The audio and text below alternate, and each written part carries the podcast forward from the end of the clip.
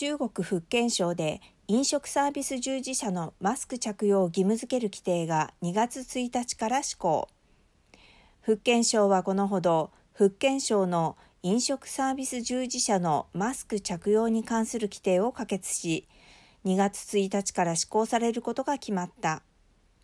飲食サービス業界従事者のマスク着用を義務付ける規定が制定されるのは中国全土で初めてとなる。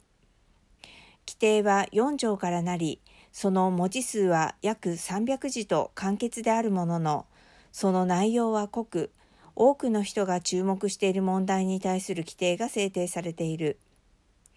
この規定でマスク着用が義務付けられているのは、食品加工や調理、料理を運ぶなど口に入る料理に直接接触する飲食サービス従事者と明確に規定しており勤務中は清潔なマスクを着用することが求められる規定違反者に対しては規定を守るように注意を与えなければならないだけでなくそれを拒否した場合は個人事業者に対しては50元その他の飲食経営主体に対しては200元以上1000元以下の罰金が課される。